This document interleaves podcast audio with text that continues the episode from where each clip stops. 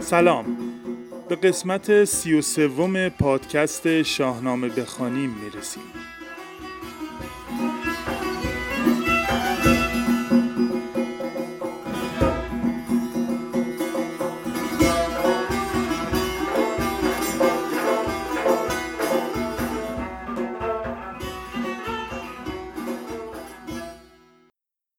در بخش قبل شنیدیم که زال روزی تصمیم می‌گیره در قلمرو خودش گشتی بزنه و همراه با پهلوانان نزدیک به خودش رو به سوی کشور هندوان می‌کنه و به کاول می‌رسه.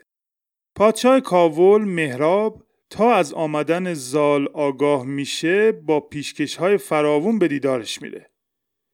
دستان هم به گرمی از مهراب استقبال و پذیرایی می‌کنه و بسیار ازش خوشش میاد. مهراب میره و همینجا عاشقانه زال و روداوه شروع میشه. یکی از همراهان زال از دختر بهشت رخ و سیمین بر و کمان ابروی مهراب میگه و پسر سام رو ندیده بیقرار دختر مهراب می‌کنه. صبح روز بعد مهراب به خونه زال میره. زال از دیدن مهراب شاد میشه و می‌پرسه چه خواسته ای از من داری؟ مهراب پاسخ میده یا آرزو دارم که برآوردنش واسه تو دشوار نیست و اون اینه که به خونه من بیای و مثل خورشید دل من رو روشن کنی. دستان به مهراب میگه مسلحت نیست که من به خونه تو بیام و علتش هم اینه که سام همچنین شاه موافق نیستن که ما به خونه بود پرست ها بریم. هر خواسته ای رو غیر از این برآورده می‌کنم. مهراب در جواب زار رو ستایش می‌کنه ولی تو دلش ناپاک دین میخوندش و میره. دستان در قیاب مهراب ستایشش می‌کنه. همراهان زال نمی‌خوان مهراب بددین رو تحسین کنن ولی چون زال ستایشش می‌کنه به خاطر نرنجوندن زال اونها هم زبون به ستودن مهراب باز می‌کنن و در همین فرصت باز از رودابه میگن و دل زال رو به جوش میارن چندی از این ماجرا میگذره و دل زال پر از مهر رودابه میشه. در این میون سیندخت همسر مهراب از زال و رفتار و کردارش می‌پرسه که مهراب جواب میده در جهان پهلوانی به گرد پای زال نمی‌رسه. دل شیر و بخت بلند داره. تنها عیبش اینه که موش سفیده. مردم عیبجو هم که حقیقت و واقعیت رو نمیگن. اتفاقا موی سفید خیلی هم بهش میاد و دلربایی می‌کنه. روداوه حرفهای پدرش رو میشنوه و آروم و قرار از کفش میره. ندیده دلباخته زال میشه. حالا بشنویم ادامه داستان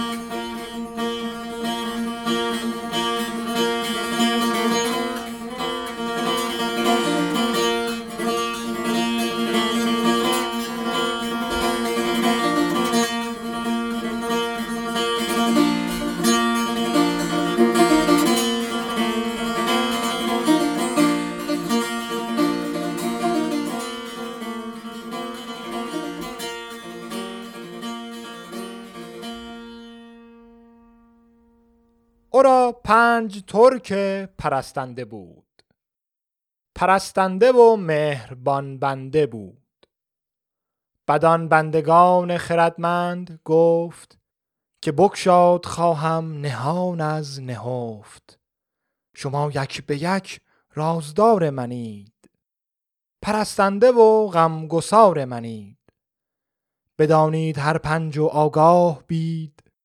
همه ساله با بخت همراه بید که من عاشقیم چو بحر دمان. از او بر شده موج تا آسمان. پر از پور سام است روشن دلم. به خواب اندر اندیشه زو نکسلم همه خانه شرم پر مهر اوست. شب و روزم اندیشه چهره اوست. کنون این سخن را چه درمان کنید؟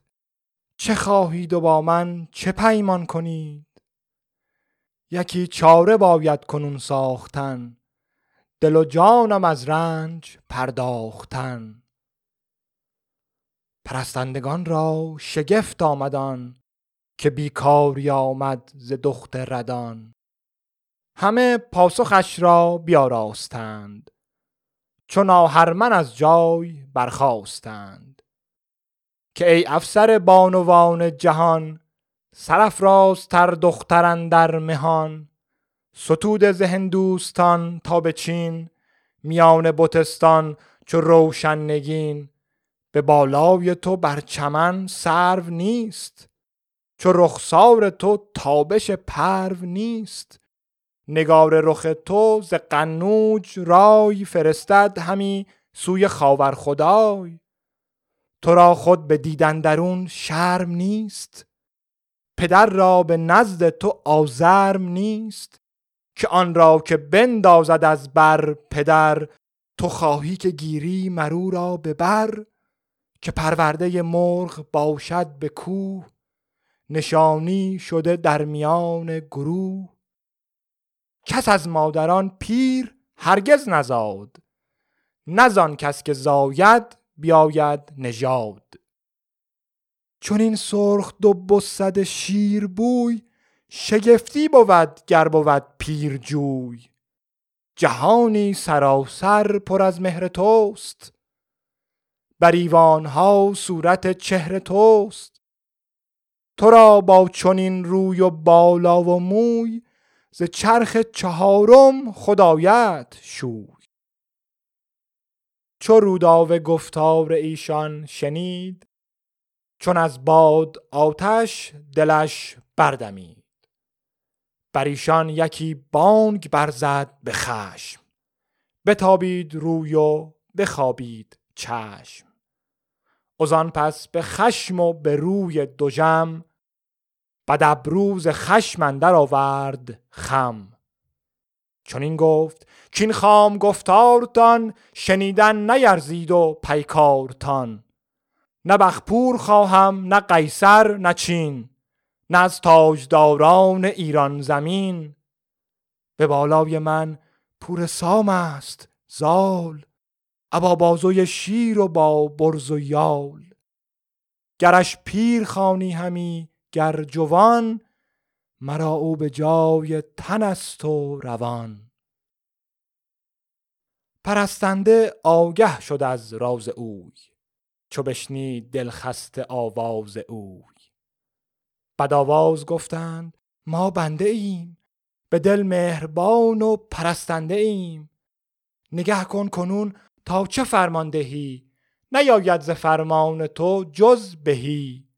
چو ما صد هزاران فدیه تو باد خرد زافرینش ردی تو باد. سیه نرگسانت پر از شرم باد رخانت پر از رنگ و آزرم باد. اگر جادوی باید آموختن به بند و فسون چشم ها دوختن بپریم با مرغ و آهو شویم. بپوییم و در چاره جادو شویم. مگر شاه را نزد ما آوریم؟ به نزدیک او پایگاه آوریم. لب سرخ روداوه پرخنده کرد. رخان معصفر سوی بنده کرد. که این گفته را گر شوی کاربند درخت برومند کاری بلند. که هر روز یاقوت بار آورد برش تازنان در کنار آورد. پرستنده برخاست از پیش اوی سوی چاره بیچاره بنهاد روی. به دیبای رومی بیاراستند سر زلف بر گل بپیراستند. برفتند هر پنج تا رودبار. ز هر بوی و رنگی چو خرم بهار. مه فوردین و سر سال بود. لب رود لشگرگه زال بود. همی گل چدند از لب رود بار رخان چون گلستان و گل در کنار. نگه کرد دستان ز تخت بلند. بپرسید کین گل پرستان کیند؟ چنین گفت گوینده با پهلوان که از کاخ مهراب سرو روان پرستندگان را سوی گلستان فرستد همی ماه کاولستان. به نزد پریچهرگان رفت زال. کمان خواست از ترک و بفراخت یال. پیاده همی شد ز بهر شکار. خشین سار بودن در آن رود بار کمان ترک گلرخ به زه برنهاد. به دست جهان پهلوان در نهاد نگه کرد تا مرغ برخاست زاب یکی تیر بنداخت اندر شتاب.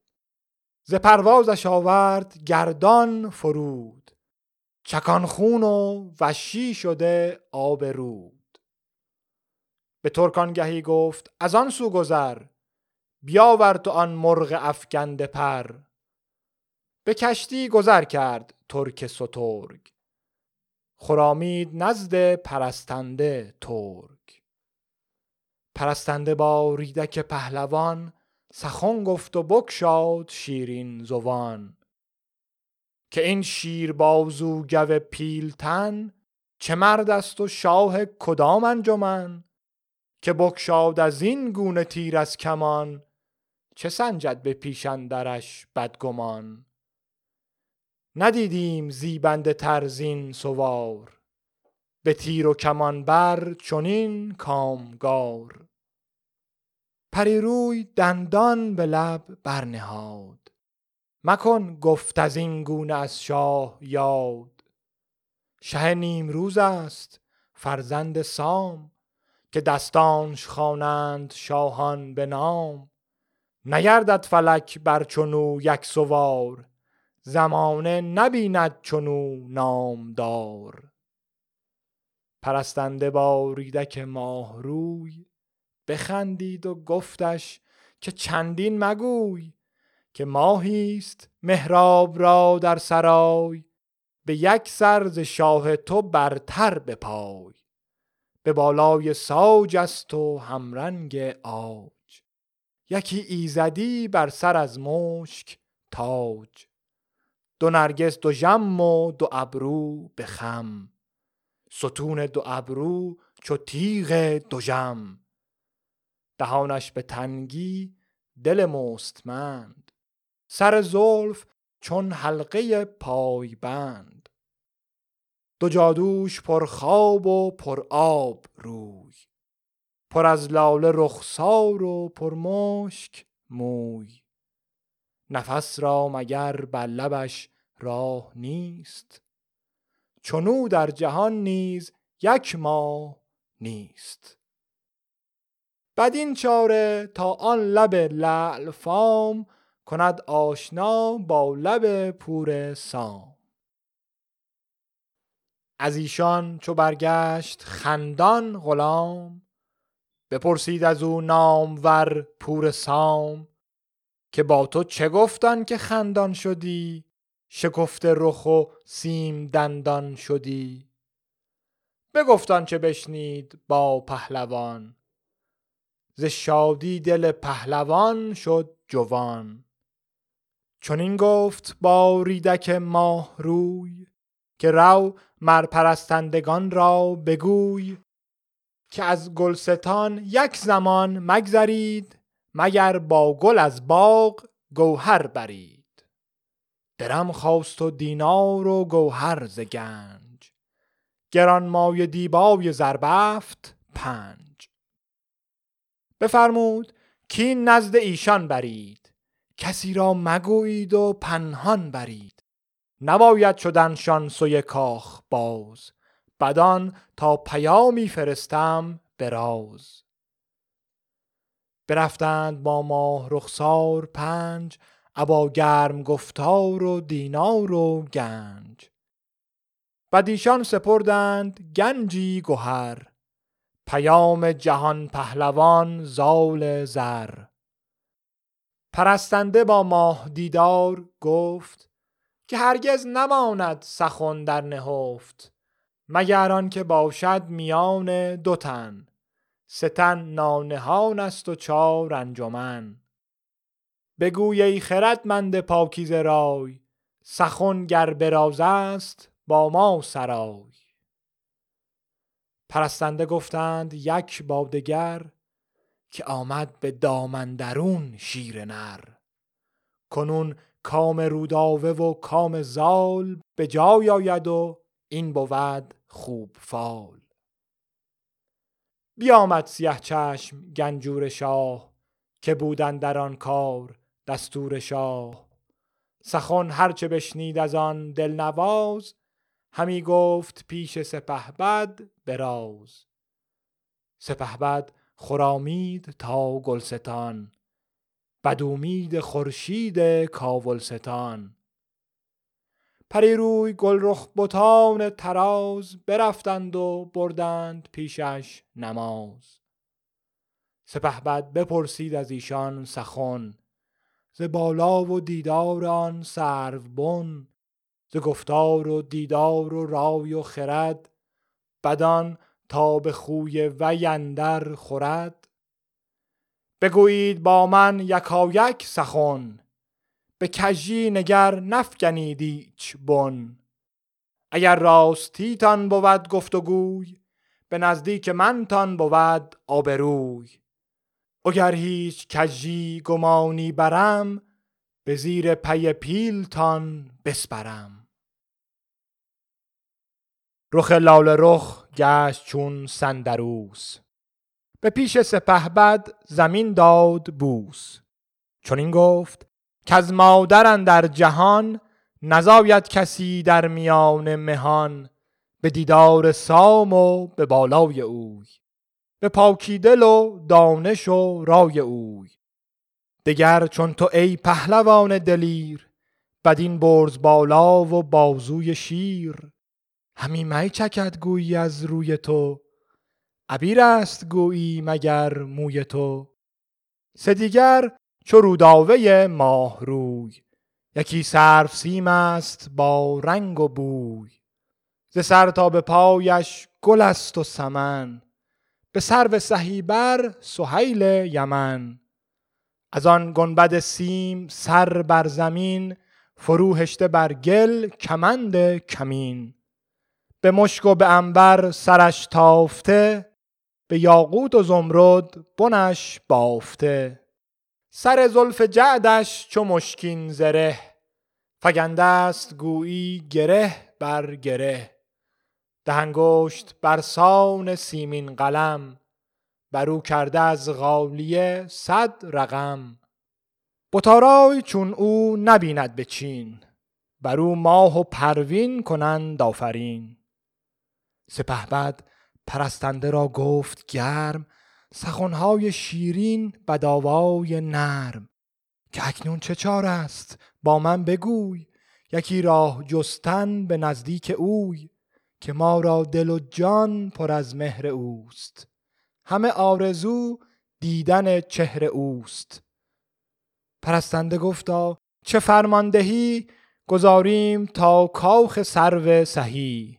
ز فرخنده رای جهان پهلوان ز دیدار و گفتار روشن روان فریبیم و گوییم هر گونه ای میان نیست وارونه ای. سر مشک بویش به دام آوریم. لبش زی لب پور سام آوریم. خرامد مگر پهلوان با کمند. به نزدیک دیوار کاخ بلند. کند حلقه در گردن کنگره. شود شیر شاد از شکار بره. برفتند خوبان و برگشت زال. دلش گشت با کام و شادی همال. رسیدند خوبان به درگاه کاخ. به دستندرون هر یک از گل دو شاخ. نگه کرد دربان برا راست جنگ. زبان کرد گستاخ و دل کرد تنگ. که بیگه ز درگاه بیرون شوید شگفت آیدم تا شما چون شوید. بتان پاسخش را بیاراستند. به تنگی دل از جای برخواستند که امروز روز دگرگونه نیست. به راه گلان دیو وارونه نیست.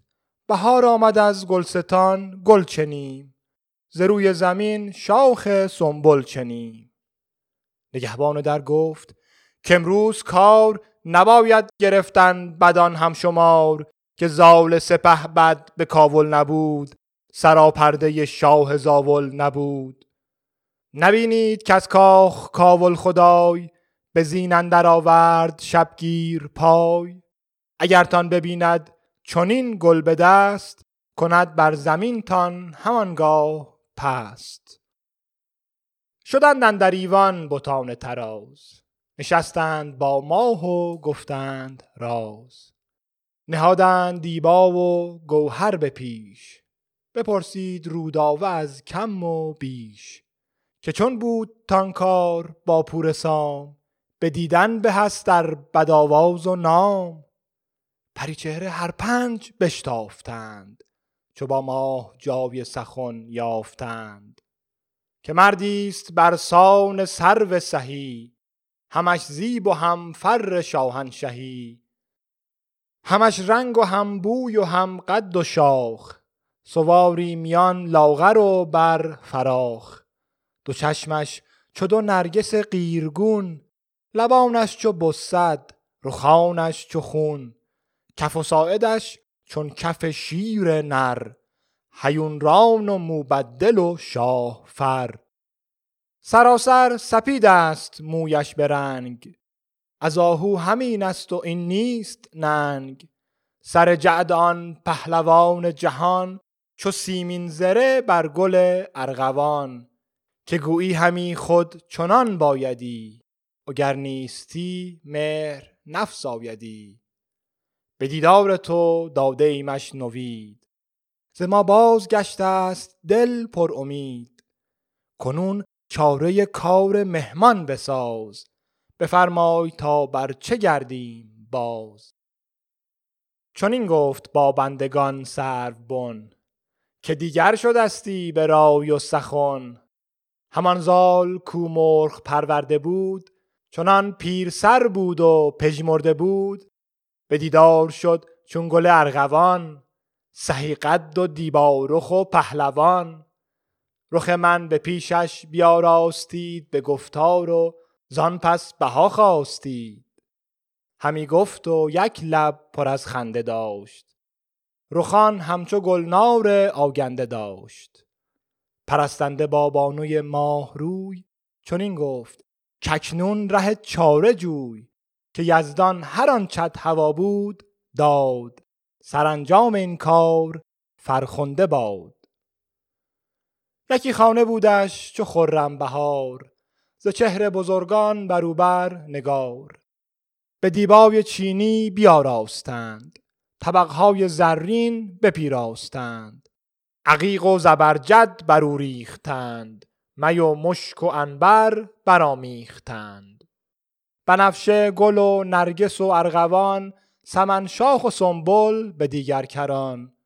همه زر و پیروزه بود جامشان به روشن گلابندر آرامشان از آن خانه دخت خورشید روی برآمد همی تا به خورشید بوی.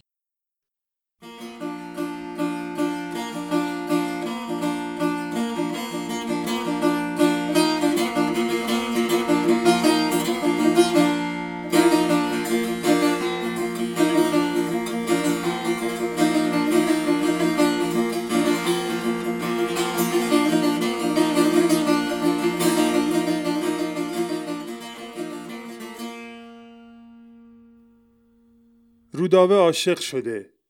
دلش لبریز از زاله شب و روز رو در اندیشه پسر سام به هم میرسونه.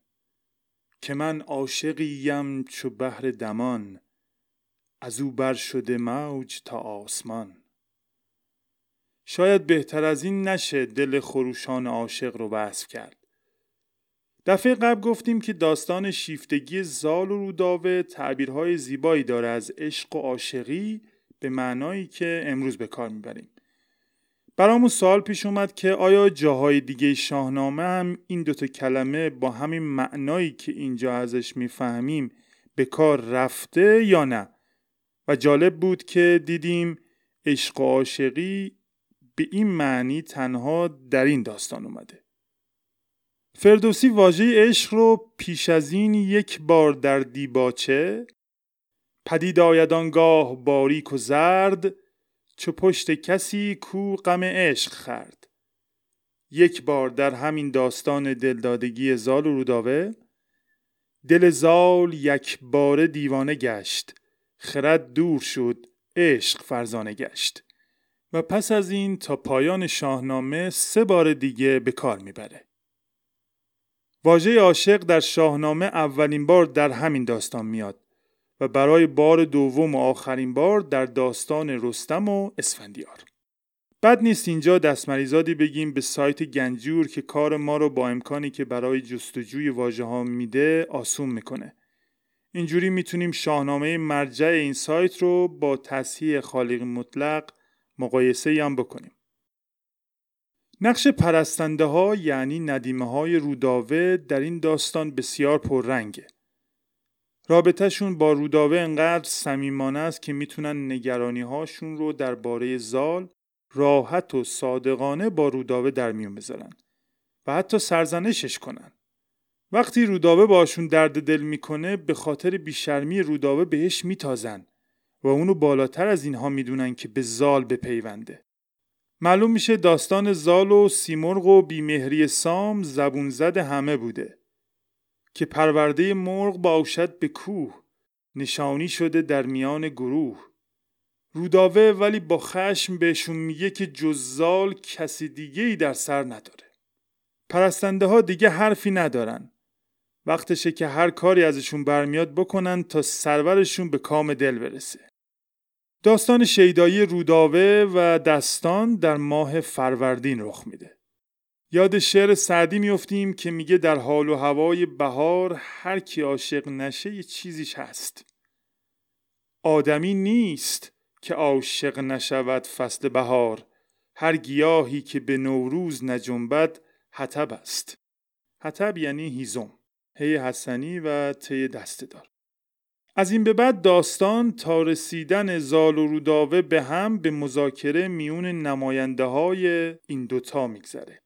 واسطه فرستادن دختر رو در اول داستان گرشاسبنامه برای جمشید و دختر شاه زابل هم داشتیم و محققان بر همین اساس از تشابهات این دوتا داستان گفتند که در فرصت مناسب بهش می‌پردازیم.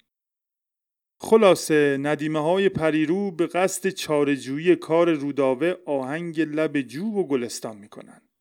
زال هم برای اینکه خودی نشون بده با زبردستی مرغابی با تیر می‌زنه و ندیمه های روداوه رو حیرون خودش می‌کنه.